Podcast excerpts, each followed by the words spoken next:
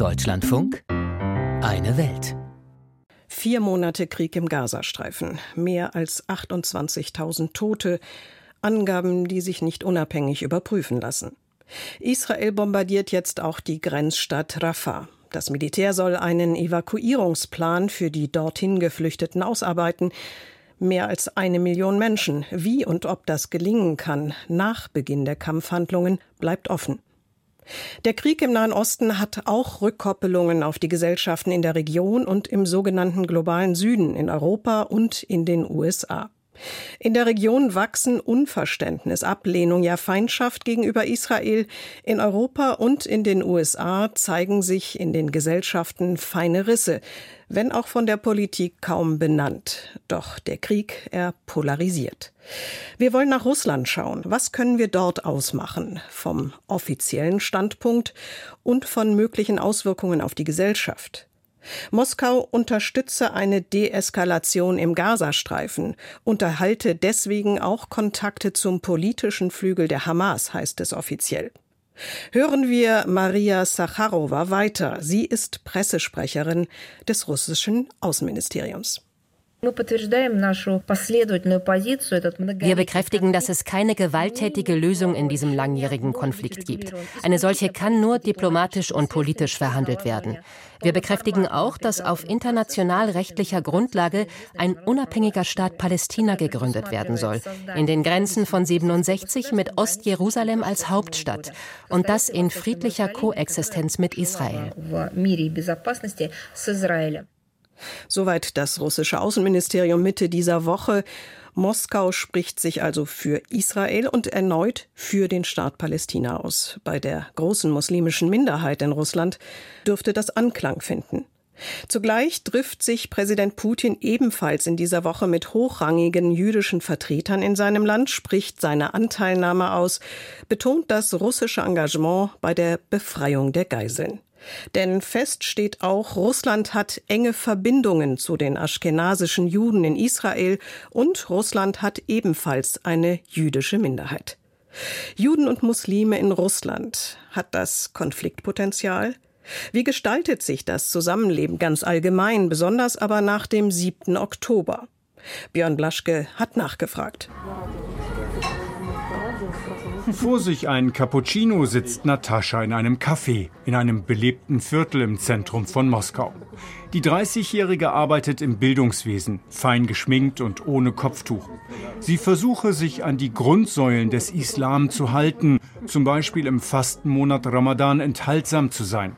Aber Natascha nennt sich eine weltliche Muslimin. Die Distanz zwischen dem Gazastreifen und ihrem Cappuccino beträgt gut 2700 Kilometer und doch sagt Natascha, sie fühle sich den Palästinensern nahe. Erst gestern habe ich mit Freunden, die auch Muslime sind, über den Krieg geredet. Einige von ihnen sind wütend, andere können sich keine dieser Internetvideos von den israelischen Angriffen ansehen, einige weinten sogar. Es ist natürlich traurig, traurig, dass schon so viele Menschen gestorben sind. Ich meine, die Palästinenser gehen nicht so hart vor wie die Israelis. In diesem Sinne handeln die Israelis aus meiner Sicht ungerecht. Es muss verhandelt und ein Kompromiss gefunden werden. Und ja, es muss zwei unabhängige Staaten geben. An die 15 Prozent der gut 143 Millionen Menschen Russlands sollen muslimisch sein.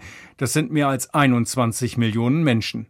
In einigen Teilrepubliken Russlands ist der Islam die dominante Religion, zum Beispiel in Dagestan im Nordkaukasus. Ende Oktober, nach Beginn der israelischen Offensive gegen den Gazastreifen, stürmte ein Mob den größten Flughafen Dagestans. Ein Flugzeug war aus Israel gelandet, die aufgebrachte Menge machte Jagd auf vermeintliche Israelis und Juden. Mindestens 20 Menschen wurden zum Teil schwer verletzt. Sowas darf nicht passieren. Das ist pure Aggression. In meinem Job beschäftige ich mich mit dem Bau neuer Universitäten in 17 Regionen Russlands und es gibt eine Regel, die lautet, jeder neue Campus muss allen Konfessionen Raum bieten. Religiöse Toleranz, das sei Gebot im Vielvölkerstaat Russland. Freitagsgebiet im Zentrum Moskaus in der Kathedralmoschee. Hier finden bis zu 10.000 Menschen Platz. Sie ist eine der größten Moscheen Europas und wird vom Mufti-Rat Russlands geleitet. Der steht den Muslimen des Landes in gewisser Weise vor und erhält zur Staatsführung. Das zeigt das 2015 im Beisein von Präsident Wladimir Putin neu eröffnete Gebäude. Ein Minarett ist eine Kopie des eckigen Erlöserturms des Kreml. Der stellvertretende Vorsitzende der geistlichen Verwaltung der Muslime Russlands, die zum Mufti-Rat gehört, heißt Damir Muchetinov. Er hat in einem Nebengebäude der Kathedralmoschee sein Büro.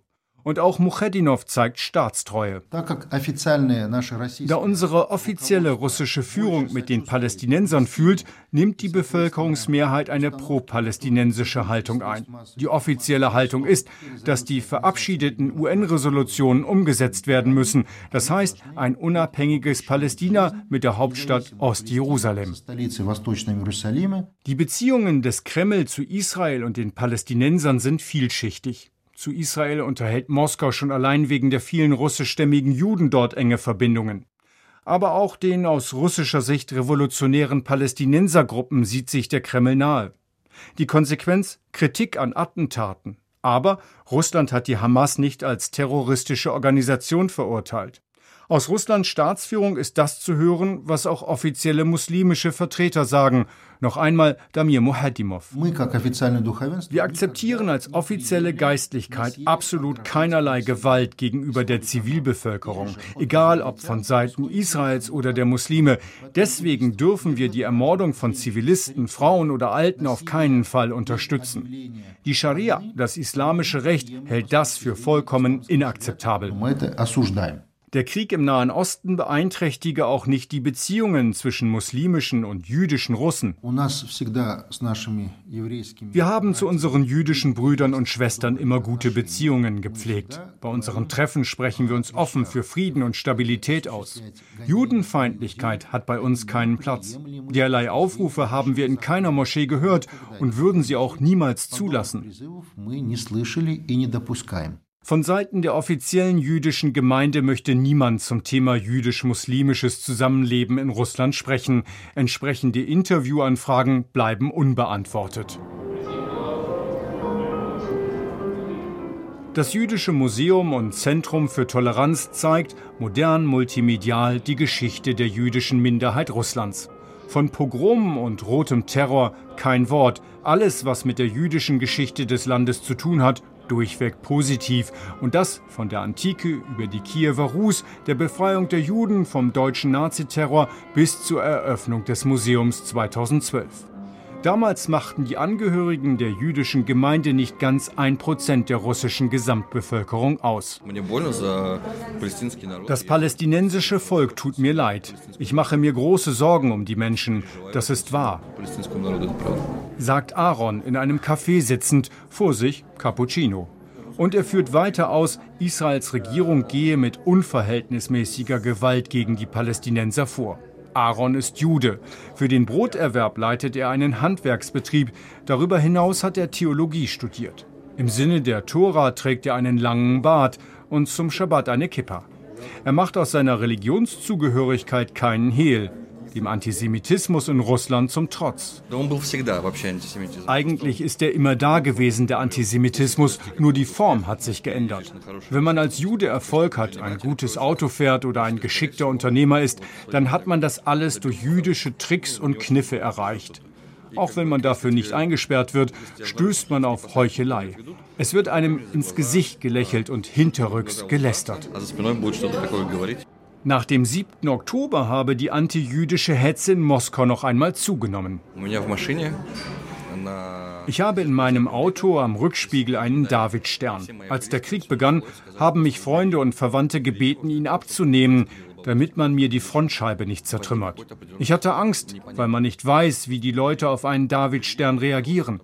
Und ich habe auch Social-Media-Hass zu spüren bekommen. Leute haben in ihrer Statusanzeige bei den Kurzbotschaftsdiensten WhatsApp oder Telegram Hassreden gepostet. Trotzdem will Aaron nicht gehen. Laut Angaben der jüdischen Agentur für Israel lebten im September 2021 noch gut 150.000 Juden in Russland.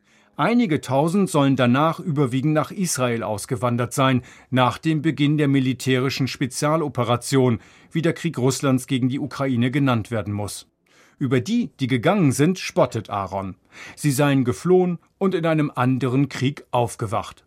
Seine Heimat sei Russland, so Aaron. Präsident Putin wird nicht müde zu behaupten, er kämpfe gegen Antisemitismus und Narzissmus und für Russland.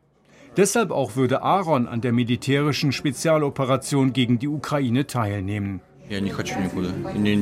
Ich will nirgendwo hingehen. Und mein Patriotismus ist auch viel stärker als bei vielen anderen Russen. Ich bekam nach der Teilmobilisierung als einer der ersten die Vorladung der Armee. Im vorletzten Jahr, am 24. September, kam sie. Und ich bin sofort in mein Auto gestiegen, um zum Militärregistrierungs- und Rekrutierungsamt zu fahren. Ich wurde schließlich außer Dienst gestellt, in die Reserve. Björn Blaschke war das mit jüdischen und muslimischen Stimmen aus Moskau und mit ebenso vielen Zwischentönen und Ambivalenzen.